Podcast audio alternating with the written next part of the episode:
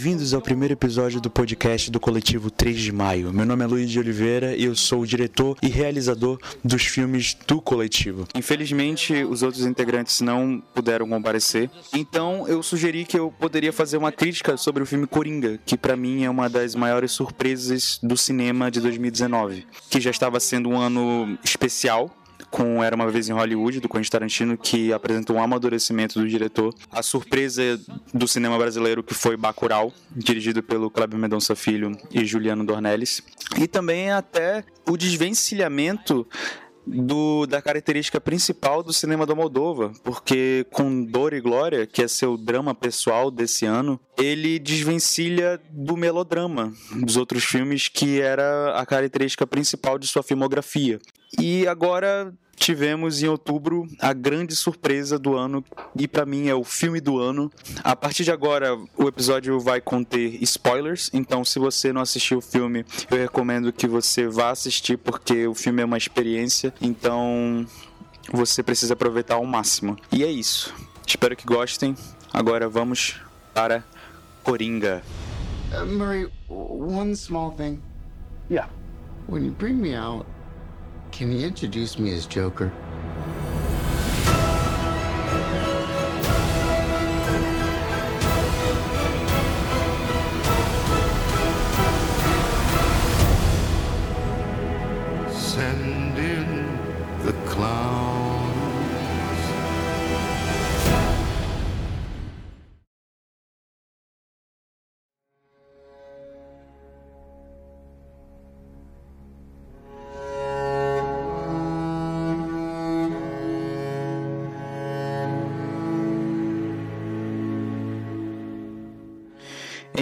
Época em que os filmes de super-heróis tornaram-se um gênero próprio, com grandes batalhas e cenas de computação gráfica que evoluem à medida que cada filme é lançado, Coringa apresenta, em contrapartida, um retorno dos filmes de universo super-heróis à estrutura narrativa que acompanha a evolução de um personagem. O filme conta uma história original nunca antes vista nos quadrinhos ou cinema, sobre o icônico vilão do Batman. Claro, há paralelos com graphic novels prestigiadas, como A Piada Mortal do Alan Moore, e filmes igualmente importantes como O Rei da Comédia, do diretor Martin Scorsese. No entanto, mesmo que seja notável várias referências vindas tanto dos quadrinhos quanto do cinema, Todd Phillips, que é o diretor e co-roteirista do longa, decide por retratar uma figura totalmente nova como personagem título. E talvez seja isso que esteja incomodando totalmente os fãs mais árduos dos quadrinhos do Morcegão. Porque o que é proposto aqui não é a história de um homem com planos mirabolantes e que está a cinco passos à frente dos mocinhos, como foi o caso dos Coringas anteriores, e principalmente o do retratado por Christopher Nolan, interpretado pela atuação lendária de Heath Ledger. E sim a derrocada de um personagem que passa por problemas reais que todos nós poderíamos passar, e que poderia levar qualquer um à loucura. Ou seja, o filme em si propõe o estudo de personagem e como este reage com tudo à sua volta. Para sempre sozinho no meio da multidão, Arthur Fleck busca conexão. No entanto, enquanto caminha pelas ruas de Gotham City e percorre os trilhos grafitados do transporte público de uma cidade hostil, repleta de divisão e satisfação, Arthur usa duas máscaras, seu dia de trabalho como palhaço e uma outra que ele nunca pode remover. É o disfarce que ele projeta em uma tentativa fútil de sentir que faz parte do mundo ao seu redor, e não um homem compreendido que a vida está repetidamente derrotando. Sem pai e com uma mãe frágil, indiscutivelmente sua melhor amiga, que o apelidou de Happy, um apelido que dá a Arthur um sorriso que esconde a dor do seu coração. Mas quando é intimidado por adolescentes nas ruas, insultado no metrô, ou simplesmente provocado por palhaços colegas de trabalho, esse desvio social só fica ainda mais fora de sincronia com todos ao seu redor. Esta é uma sinopse detalhada divulgada pela própria Warner durante a campanha de marketing do filme. Bem, como é dito na sinopse, Arthur Fleck, interpretado impecavelmente por Joaquin Phoenix, é um homem solitário que busca conexão em busca meio a todo o caos de Gotham City, que no filme é retratada como uma cidade hostil com direito a cenas de violência sofridas pelo personagem e até mesmo é perceptível todo um universo criado ali, como nos sons de ambulâncias e carros de polícia passando constantemente ao fundo do quadro. Mas, voltando ao ponto da solidão de Arthur, que é o ponto de ignição do filme para criarmos empatia pelo personagem. Ela é um meio que o roteiro encontra de fazer com que nos sintamos na pele do personagem e passar a acompanhar sua trajetória de perto, sentindo cada soco, tanto físico quanto verbal, que o personagem leva todo dia de sua mísera vida. All I have are negative thoughts. Primeira cena, no caso o prólogo, dita bastante para o que seremos apresentados no restante da história. O filme começa com Arthur preparando sua maquiagem e ao fundo um rádio de Gotham apresentando uma notícia de, que a cidade está empestada por ratos. A greve dos lixeiros continua, o índice de desemprego está aumentando e a população está insatisfeita e demanda uma resposta dos governantes. O que foi o meio do roteiro apresentado nos, nos primeiros segundos de que a cidade está em estado decadente. Durante esta cena, o diretor opta por utilizar o aproximamento da câmera enquanto o personagem prepara sua maquiagem. Nesta mesma cena, também é possível notar o isolamento do personagem do restante de seus colegas de emprego, que também são palhaços e desaparecem do quadro à medida que a câmera aproxima-se. Ao fazer a maquiagem, você percebe a inquietação de Arthur, através do olhar e de seus gestos com as mãos. Logo depois, põe os dois dedos nas extremidades da boca para forçar um sorriso, mas uma lágrima escorre e ao tirar os dedos é revelado o verdadeiro sentimento do personagem, a tristeza. Bring me out, can you introduce me as Joker? Ha ha ha! Ainda durante o prólogo, é apresentado Arthur trabalhando como palhaço, dançando e fazendo anúncio para uma loja que está falindo. Não demora muito para começar a escutar comentários maldosos de jovens sobre a sua roupa e sermos apresentados às situações pelas quais o personagem passa durante seu dia a dia.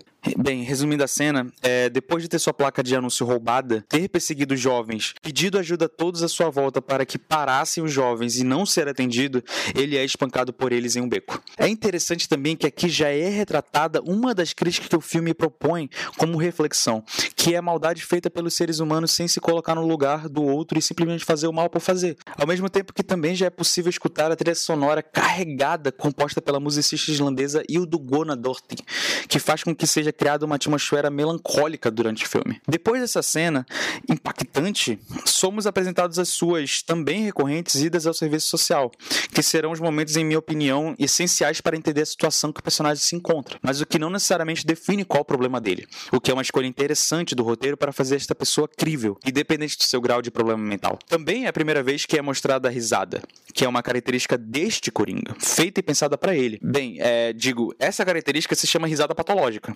De fato, ela existe, o que consiste na risada involuntária.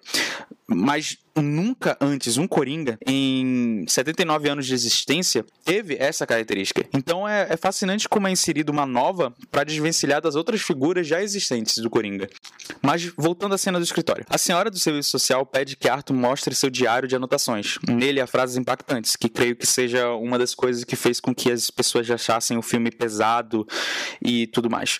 Uma delas é: Espero que minha morte faça mais sentido não, faça mais centavos. O sentido, na verdade, é o que ela entende, a, a moça do serviço social.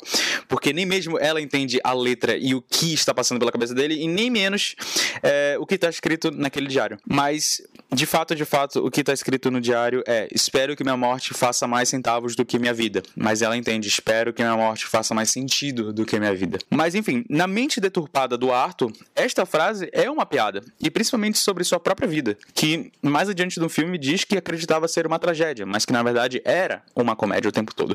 Mas isso já é notável nesta frase, de que ele brinca com a situação da própria vida, o que remete bastante ao número do próprio Rupert Pupkin, interpretado por Robert De Niro em O Rei da Comédia, que no qual faz piadas com as tragédias que ocorreram em toda a sua vida. Também é citado neste diálogo que Arthur toma uma certa quantidade de remédio, ou seja, ele é uma pessoa controlada.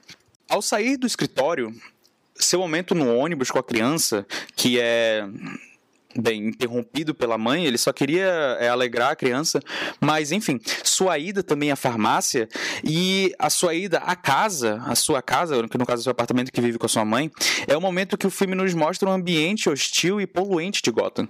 Como disse antes, há ambulâncias e carros de polícia passando ao fundo do quadro constantemente e há uma quantidade exacerbada de lixo, claramente um retrato da Nova York dos anos 70, como pode ser visto em outros filmes da época como Warriors e Taxi Driver.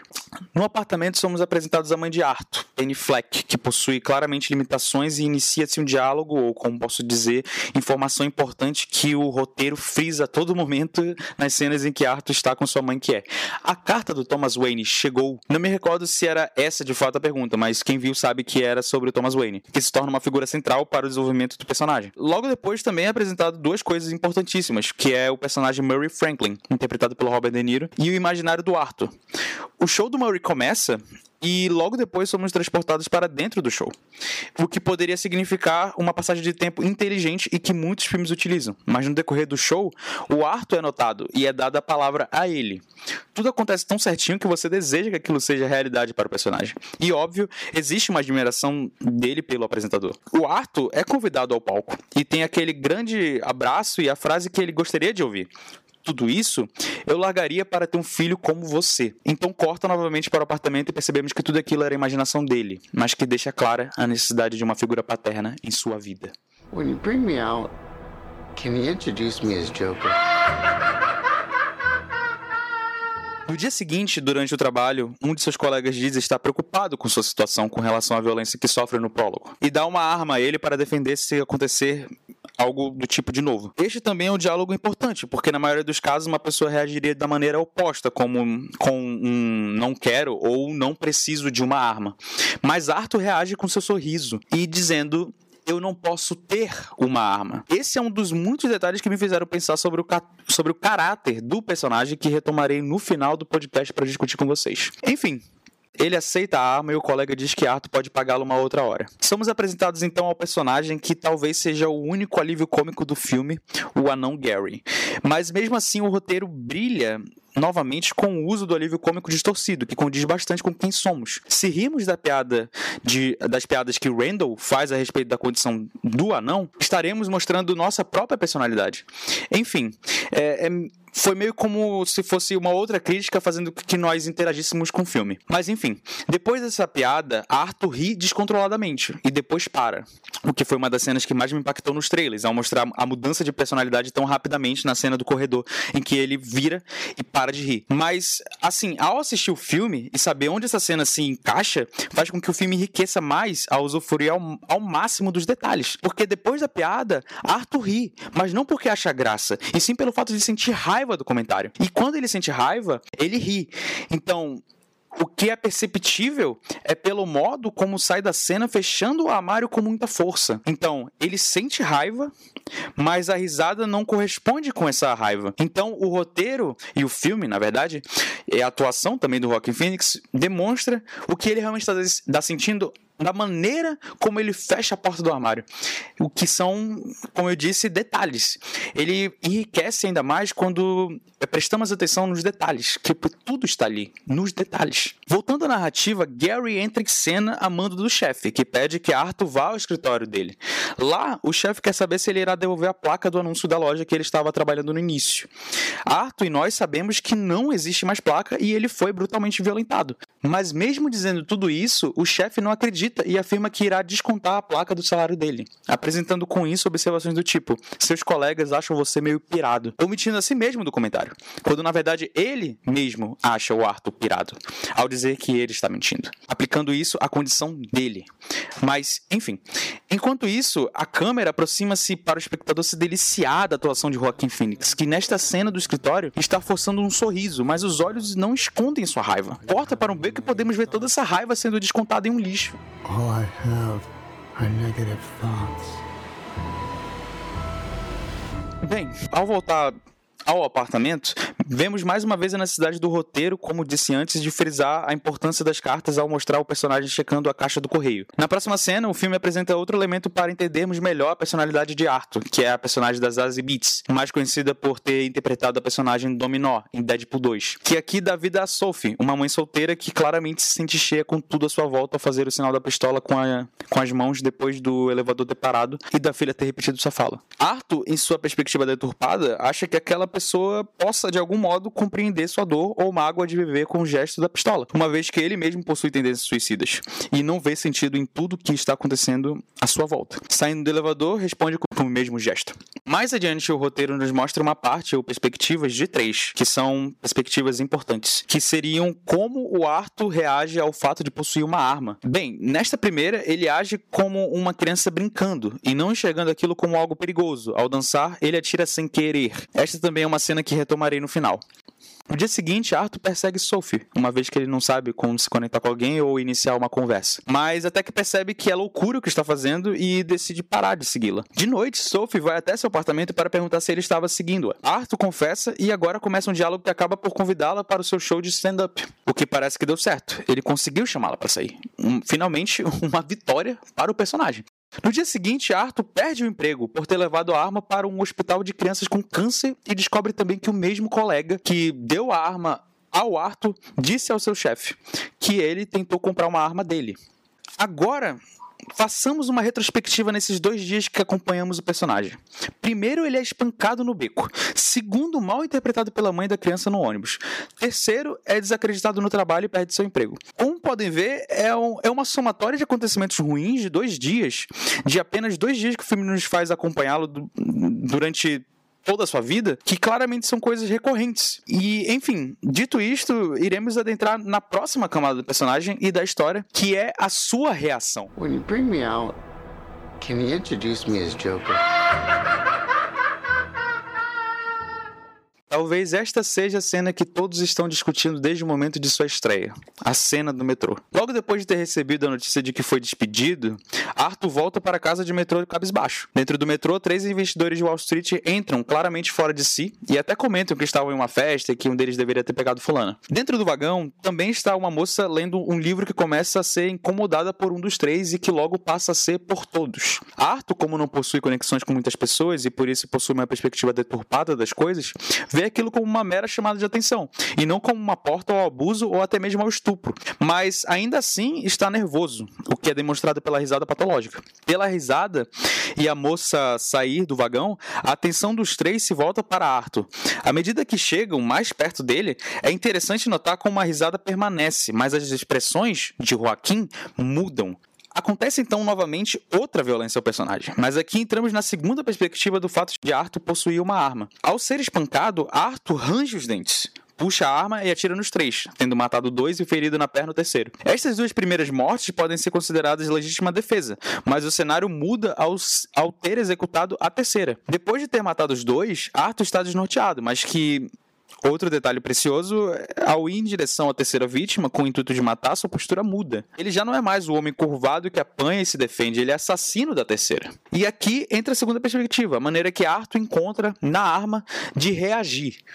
Claro, ele foge depois do incidente e se esconde em um banheiro público. E nesta cena, que inclusive foi improvisada, é de fato o momento que Arthur se sente livre ao dançar e que o faz se tornar confiante o bastante para ir até Sophie. Confiança esta que começa a surgir no personagem que marca a mudança de tudo a partir deste momento. Como, por exemplo, o modo como no dia seguinte o Arthur confronta o colega de trabalho enquanto está recolhendo suas coisas do armário. Ainda no mesmo dia, ao assistir o noticiário com sua mãe, a notícia dos assassinatos ganha maiores proporções, quando as vítimas são identificadas como parte da classe mais favorecida de Gotham e que, pelo fato de trabalharem para Wayne Investments, Thomas Wayne faz um pronunciamento polêmico. Um detalhe que acabei esquecendo de mencionar, mas antes já é apresentado também que Thomas Wayne lançou sua candidatura para prefeito da cidade, prometendo horrores que iria, que vai, na verdade, que vai mudar a vida dos cidadãos de Gotham e tudo mais. Aquela velha conversa. Enfim, Neste pronunciamento em rede nacional, Thomas chama, com todas as palavras, de que enxerga todos da classe menos favorecida como palhaços, se referindo também ao próprio Arthur. Na mesma noite, Arthur faz sua estreia como comediante de stand-up, e nesta cena, o filme nos mostra uma das cenas mais desconfortáveis do filme. Sabemos da condição do personagem, sabemos que sua risada surge a partir do momento que fica nervoso, e é exatamente isso que temos em tela no momento que sobe ao palco. Não há uma resposta imediata do público. É mostrada apenas a reação de Sophie, que está no show. Outro detalhe importante. E também suas piadas revelam uma história triste por trás, também remetendo ao filme de Scorsese. Então, o som é isolado pela música Smile, composta por Charlie Chaplin, e é, enfim, apresentada a resposta que Arthur tanto desejava: a risada de todos. Smile, though your heart is aching, smile, even though it's breaking. Nas próximas cenas é perceptível que o movimento de apoio à figura do palhaço está crescendo. Pessoas passam a usar máscaras, tanto em sinal de revolta pelo que Thomas Wayne disse, quanto por simplesmente apoiar o que o Arthur fez. Bem, ele e Sophie jantam, depois voltam ao apartamento e finalmente será feita a descoberta do que tanto as cartas significam e que o roteiro faz tanta questão de impor em todo o diálogo com sua mãe. Uns não gostaram, outros sim, mas enfim, segundo as cartas, Arthur é filho de Thomas, o que faz com que confronte sua mãe para ela explicar que ela engravidou quando ainda trabalhava na mansão Wayne e que depois da gravidez ela foi mandada embora e que assinasse uns papéis de sigilo. Mas enfim, o interessante disso tudo é que nunca antes foi sugerido nos quadrinhos, mas que aqui é, indica mais como uma aproximação da figura do Batman nesse universo. O que remete à próxima cena que o filme nos mostra o próprio Bruce e o Alfred. Ao explicar o motivo de sua visita, o Alfred reage dizendo que não existia nada entre o Sr. Wayne e a Penny, alegando que a mesma é louca. Ou seja, existe um certo histórico e uma reputação da mãe de Arthur. Durante a noite, ao voltar ao apartamento, sua mãe é levada ao hospital e lá Arthur é abordado por dois detetives que estiveram presentes no momento em que sua mãe ficou histérica, por conta de claramente das perguntas feitas a respeito do seu filho. Ou seja, a polícia está no encalço de Arthur como suspeito pelo fato de terem sido informados que ele levou uma arma para o hospital infantil e que trabalhava de vestido, vestido como palhaço, que é o óbvio, sabe? Qualquer pessoa que está vestida de palhaço vai se virar suspeito agora. Mas enfim, a situação é contornada e os dois retornarão mais à frente frente na narrativa. Dentro da sala onde sua mãe está repousando, ocorre a cena que, para mim, também eu acho que para o roteiro, significa gota d'água. Para Arthur entrar de vez em uma onda revoltante contra todos à sua volta. Estou falando do vídeo que contém o stand-up da outra noite sendo exibido no programa do seu ídolo, Murray Franklin. Claro, tem outra cena que Arthur confronta Thomas Wayne, mas enfim, voltando ao fato de ter seu vídeo exibido em rede nacional. A partir deste ponto, Arthur torna-se o oposto do que tanto queria, que era contar piadas, ser um comediante. Mas aqui Arthur torna-se a piada. And finally, in a world where everyone thinks they can do my job, check out this guy. When I was a little boy and told people I was going to be a comedian, everyone laughed at me. Tudo bem, é, irei pular a parte do evento beneficente que está sendo exibido em tempos modernos, porque basicamente é ele confrontando Thomas no banheiro. Minha única contribuição será como é possível notar a semelhança do rosto dos atores, que hum, eu tenho total certeza que foi escolhido a dedo o ator para interpretar Thomas Wayne, já que eles são parecidíssimos. Enfim, mas a somatória das coisas ruins que acontecem ao personagem só aumentam e acompanhamos sua ida à loucura total, como é mostrado na cena em que se tranca dentro da geladeira. Essa cena significa sua satisfação com tudo à sua volta e que o fato de já ser uma pessoa isolada não basta, ele precisa realmente desaparecer. When you bring me out, can you introduce me as Joker? No dia seguinte, recebe um telefonema da secretária ou agente do programa do Murray que quer que ele vá ao ar no programa devido ao seu sucesso do vídeo exibido no outro dia. Arthur aceita. Neste momento ele não tem mais nada a perder e ele queria mesmo participar do programa já que era um dos seus sonhos, por mais que saiba que será ridicularizado. Se bem que não fica claro se o personagem no momento saiba disso. Mas nós que estamos acompanhando sua história sabemos que Murray é apenas mais uma das inúmeras pessoas horríveis em Gotham. No mesmo dia, Arthur procura saber mais sobre a mãe quando decide ir atrás de seu arquivo enquanto estava sendo tratado no asilo Arkham. Ele não pode ter acesso ao arquivo por ser o filho descrito nele. Então Arthur rouba e aqui é plantada a segunda dúvida com relação ao parentesco ou não com os Wayne. No arquivo diz que ele foi adotado e que teve uma infância traumática e repleta de abusos tanto da mãe quanto de seus inúmeros namorados. E mais uma vez a atuação de Joaquim brilha na tela com sua maneira de fazer a risada enquanto ao mesmo tempo chora compulsoriamente pelo que está lendo. Mas logo somos transportados para uma imaginação de flashback da mãe declarando que não via os abusos que o filho sofria como ruins para ele, já que ele estava sempre rindo. E neste flashback, em sua mente, Arthur aparece ao fundo com uma expressão séria, com raiva, mas a risada não para. O que feito da edição desse filme, que é basicamente como todas as coisas no filme, impecável, que mostra a situação interna do personagem, de como ele se sente em comparação com a externa. Bem, depois dessa notícia, ele, ele volta pro apartamento. Bem, ah, não, não, não. Na verdade, ele volta pro apartamento da Sophie, que é uma cena ambígua. Na verdade, que é uma das cenas mais subjetivas do filme. E eu vou também deixar pro final porque ela depende da interpretação de cada um. Mas enfim.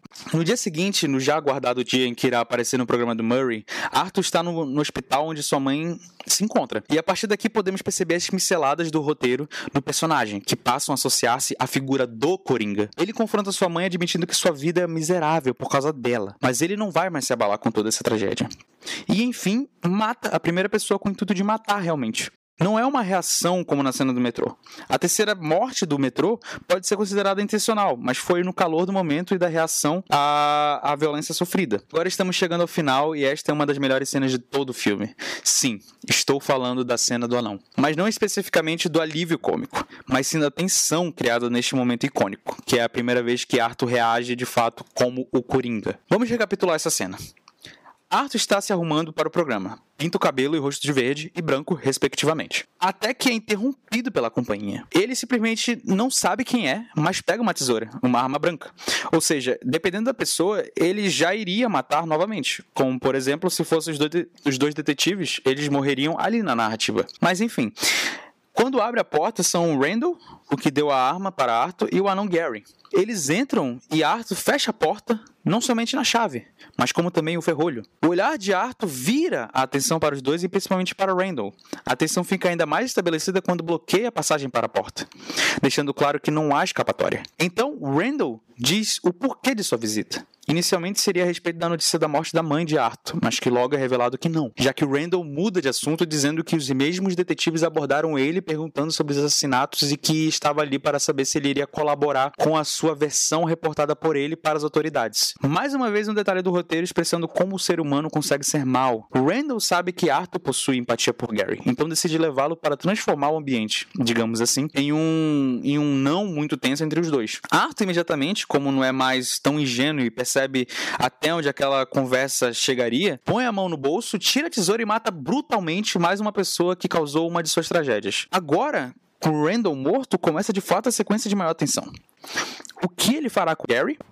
já que ele é uma testemunha. Nesse momento, eu não sabia o que poderia acontecer, e isso é fantástico, pelo fato de condizer com a característica do Coringa, que é a imprevisibilidade. Não sabemos se ele irá deixar Gary embora, não sabemos se ele matará o Gary com a tesoura ou batendo sua cabeça na porta. Nós simplesmente não sabemos. Arthur permite que Gary vá embora, mas Gary está receoso como nós, espectadores. E a tensão só aumenta ao mostrar close-ups do rosto de Arthur, e então temos o susto, que é o mesmo que Gary leva com Arthur avançando um pouco com os braços. Gary corre em direção à porta e o alívio cômico distorcido entre a ação. Ele não consegue ir embora por não alcançar o ferrolho da porta. e então pede ajuda de Arthur. Mas isso sinceramente, a gente tá rindo, sabe? Da primeira vez eu admito, eu ri dessa cena. Mas logo depois, como o estado de tensão volta, a partir do momento que o, o Gary pede ajuda do Arthur, você se toca que aquele momento é um momento extremamente tenso pela vida do Gary, que está em jogo no momento. E, como eu disse mais uma vez, inúmeras possibilidades. Até que há o alívio de que Arthur deixa eu ir embora e ainda explica por quê. Você foi o único legal comigo. Mas deixando tudo isso de lado, agora vamos falar sobre uma das melhores cenas, de fato, o nascimento do Coringa.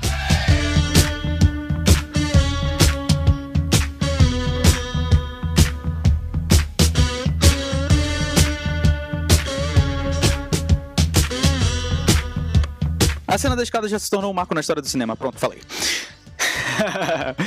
é, bem, favoritismos à parte, esta cena é cheia de significados, mas de fato é uma das melhores cenas da história do cinema. Falei, falei, pronto, falei.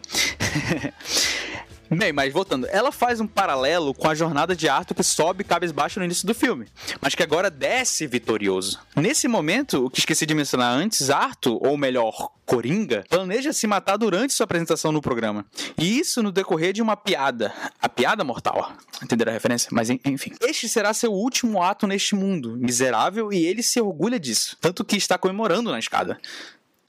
Eu vou pular a cena da perseguição dos dois detetives porque basicamente somente para mostrar como está a situação da cidade com relação às revoltas do movimento dos palhaços.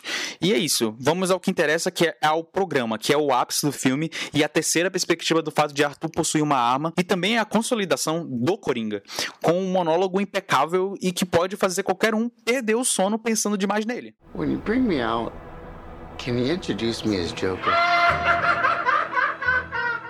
Antes de entrar, ele está confiante e se prepara numa cena extremamente bem filmada e bem editada, que juntamente com as piadas que estão sendo feitas no programa, ele está atrás da cortina se preparando para finalmente entrar como o Coringa. Enfim, já tô até lembrando, já tô ficando emocionado porque é, um, é de fato uma pérola do cinema. Mas, enfim, Curry já está fazendo comentários sobre sua condição. Isso eu já falei. E adverte que o próximo convidado está maquiado de palhaço, mas não simpatiza com o movimento que está acontecendo pela cidade. No palco, Murray faz comentários atrás de comentários, nem ao menos deixando o Arthur falar. Essa atitude começa a incomodar, até que, em meio a todos esses interrompimentos, finalmente diz o que está passando em sua mente. Algo que não consegue mais esconder. Nada mais é o mesmo depois de eu ter matado aqueles três caras. Nessa hora, assume ao mundo que não tem mais nada a perder. Que nada mais importa, que sua vida é uma comédia. As mortes agora não passam de um mero acontecimento sem grandes proporções ou razões, uma vez que diz que mata os três porque achava os péssimos, não porque queria dar o início ao movimento ou se tornar um símbolo. Um símbolo. Mais adiante, indaga o conceito de certo e errado, dizendo ser tudo parte do sistema e que ele os define. Revolta coletiva com o público, que chega a vaiar e mandá-lo embora.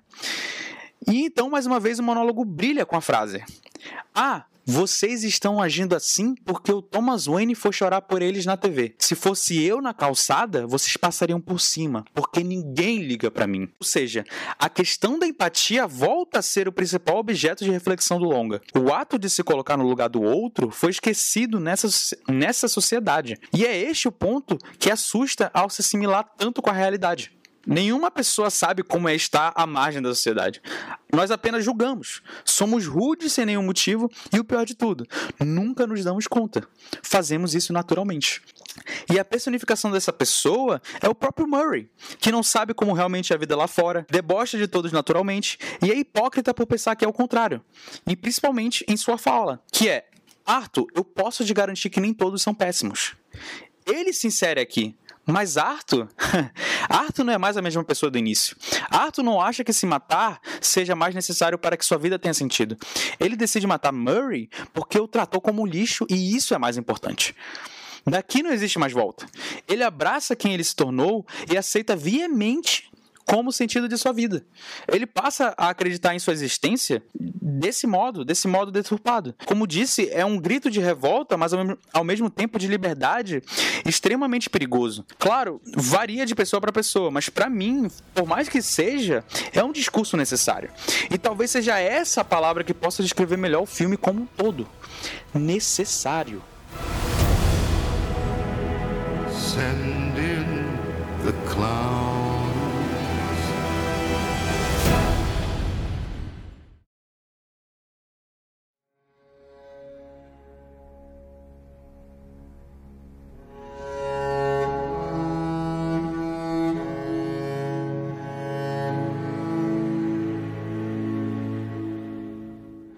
Agora, para o final, irei retomar algumas cenas que pontuei durante o podcast e também as duas últimas cenas pós-assassinato do Murray, que são, respectivamente, a cena em que ele é exaltado em público e a cena em que ele está no asilo e mata a psiquiatra. Eu irei fazer minha leitura sobre os fatos subjetivos, então a partir daqui é minha opinião. Eu já abrirei com o que acredito que seja a história. Para mim, ela na verdade seria a justificativa do Arthur de ser quem ele é, com certas alterações. Ou seja, ele nos manipula a história toda para que compreendamos seu lado, quando na verdade ele era mal desde o início. E também eu faço um paralelo com o próprio romance Dom Casmurro, porque no romance nós não sabemos ao certo se Capitu traiu ou não Bentinho, mas querendo ou não, só temos a perspectiva deturpada pelo ciúme de Bentinho. Ou seja, ele pode muito bem alterar os fatos. Certas coisas podem nem ter acontecido e, enfim. Eu comecei a perceber isso da segunda vez que assisti ao filme e está tudo ali, nos detalhes. O modo como ele se porta no escritório do serviço social, no modo como aceita a arma do Randall, alegando não poder ter uma arma que é diferente de querer ou não. Também durante sua dança, em que está brincando com a arma, que querendo ou não matou alguém ali, já que ele simula um diálogo em que ele está dançando com alguém e essa, essa pessoa fala assim: Ah, você dança muito bem. E ele, ah, eu sei, mas sabe quem não dança? Ele. E aponta a arma e atira. Detalhes um dos detalhes mais importantes é hum, seu caderno que, hum, bem, há figuras de corpos mutilados, então já demonstra uma certa, um certo, na verdade, um certo interesse pelo corpo humano, mas enfim. Também tem a pergunta que resta ao final do filme, que é: ele mata ou não Sophie e sua filha? Bem, na minha leitura é de que ele mata, sim, a Sophie. E no caso ele o filme não nos mostra porque ele omite esse fato. É como se ele apagasse essa memória para nós não perdermos a empatia pelo personagem. Porque naquela certa altura do filme, se nos é mostrado que ele mata Sophie sua filha, que não fizeram nada a ele, nós começaríamos a definir seu caráter e de que ele era mal desde o início. E também isso é algo já demonstrado da maneira como ele imagina as coisas, imagina ela mesma, porque hum, nessa mesma cena do apartamento nós descobrimos que ele nunca esteve com ela. E isso é interessante da segunda vez que eu vi, eu comecei a notar os diálogos e como as coisas acontecem com ela. Tipo, não é dado um devido tempo de uma coisa normal acontecer. Por exemplo, ele chega no apartamento dela depois de hum, ganhar confiança, ele bate na porta e ela abre, é como se ela já estivesse esperando por ele. Então, ou seja, são detalhes. E também até o mesmo modo como ela reage a tudo que está acontecendo em Gotham. Tipo, na cena em que eles estão na banca de jornal e ela fala: Ah, eu acho ele um justiceiro, que no caso está se referindo ao Arthur também a própria cena em que eles estão, que na verdade que ele está fazendo sua comédia de stand-up e não nos é mostrado nenhum rosto de outra pessoa que está ali no momento rindo. Isso é interessante porque só nos é mostrado o dela, porque ele imagina ela rindo. Porque ela é uma alucinação dele mesmo na mente dele, sabe? É, é um, é um complexo, na verdade, mas enfim. Então, nos é mostrado que, que ela ri porque ele imagina ela rindo. Ele imagina que ela entenda de algum modo suas piadas, já que ela faz parte da mente dele. When you bring me out, can you introduce me as Joker? Agora voltando à cena também do próprio assassinato da Sophie e da sua filha, que no caso várias pessoas podem dizer assim: ah, mas ele mata no final, ou seja, tipo, é como se ele não estivesse omitindo certos fatos. Mas, querendo ou não, no final ele já é o Coringa, então ele já não está justificando pra gente se ele mata. Quer dizer, é, justificando para nós se ele é uma pessoa boazinha ou não, ou até mesmo justificando o porquê dele ser quem ele é. Ele já é quem ele é e ele abraçou isso após o assassinato do Murray. Ele agora é o Coringa e ele não se importa com a morte de ninguém, sabe? Ele mata uma, uma pessoa como se matasse uma barata. Isso é um dos fatos interessantes, porque é, um, é uma nova roupagem do Coringa também. Porque até então, o Coringa do Heath Ledger agora eu vou fazer um paralelo, mas o Coringa do Heath Ledger ele era um estrategista fudido. Isso é, isso é fato, desculpe pela palavra, mas ele é um estrategista fudido, porque ele consegue é, ver cinco passos à frente e ele mata quem é necessário. Por exemplo, para poder fazer com que o plano dele ocorra como ele imagina. Mas, assim, o Coringa do Rockin' Phoenix, no caso, ele mata porque ele quer o que me deixou realmente ameaçado pelaquela figura do Joaquin Phoenix. Tanto que eu digo. Bem, eu vou fazendo um outro paralelo com o próprio Coringa do Heath Ledger, que muitas pessoas saíram assustadas em 2008 com relação ao Coringa. Mas eu, vendo com oito anos o Calor das Trevas, eu também não tava, sabe, nem aí para aquela figura e tudo mais e tal. Tipo, minha mãe, ela fala até hoje que ela tem medo do Coringa do Heath Ledger. Mas eu vendo o Coringa do Joaquin Phoenix pela primeira vez, eu, eu fiquei assustado. Eu fiquei realmente ameaçado pelaquela figura. Tanto que eu saí do filme gostando demais, mas no momento que eu passei a pensar sobre o filme, sobre todos os seus significados, é realmente perturbador. Mas da segunda vez que eu vi, eu passei a adorar o filme como um filme em si, sabe? É uma obra de ficção que, claro, detém é, críticas poderosíssimas, mas que, querendo ou não, é uma obra de ficção. All I have are negative thoughts. Mais uma vez dizendo que essa minha leitura não significa perda de significados no filme. Eu acho que o filme quer tratar sobre isso, tanto que há detalhes no filme, no filme em si que hum, enriquecem ainda mais seu teor crítico, como até por exemplo a música Smile. Ela era, na verdade, uma música original do filme Tempos Modernos de Charlie Chaplin. E isso é um detalhe interessante que eu só percebi na terceira vez que eu vi o filme. Tempos Modernos trata sobre dificuldades da classe baixa de viver nessa sociedade moderna que é dominada pela classe mais favorecida. E o interessante é que essa música Smile quer dizer que você tem que sorrir, por mais que sejam tempos sombrios e que seja tempos difíceis para todos nós. Nós temos que sorrir. É basicamente isso que é retratado no filme. Sorria apesar do, do mundo não deixar, sabe? Esse tipo de coisa. E também outro detalhe importante é a própria cena em que eles estão, é, que está ocorrendo o evento beneficente. Está sendo exibido tempos modernos. E o interessante é, nesse filme dos tempos modernos, o Charlie Chaplin faz ele interpreta uma pessoa da classe baixa, da classe trabalhadora. E o interessante do filme, é do, agora do Coringa, não estou falando de tempos modernos agora. O interessante do Coringa é mostrado que todos ali no evento beneficente são a classe mais favorecida, rindo do Charlie Chaplin que interpreta a pessoa da classe trabalhadora e menos favorecida. Ou seja, olha a crítica, olha o detalhe que esse Todd Phillips fez, que é o diretor que agora chamou minha atenção e eu vou ver todos, todos os filmes que ele esse cara fazer a partir de agora, porque foi uma sacada inteligentíssima, sabe? são detalhes, como eu disse no início do podcast, que enriquecem ainda mais o filme. Smile, though your heart is aching. Smile, even though it's breaking.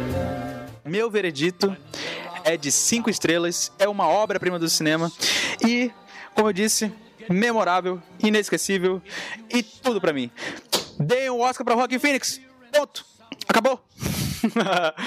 Enfim, gente, até a próxima. Meu nome é Luiz de Oliveira e eu sou um dos integrantes do coletivo 3 de Maio. E no próximo episódio faremos um. É, com o todo coletivo. Todo coletivo, como eu já disse no início. Mas enfim, é isso. Mais uma vez, deem um Oscar para Rock Phoenix. Uh, Murray, one small thing. Yeah. When you bring me out, can you introduce me as Joker?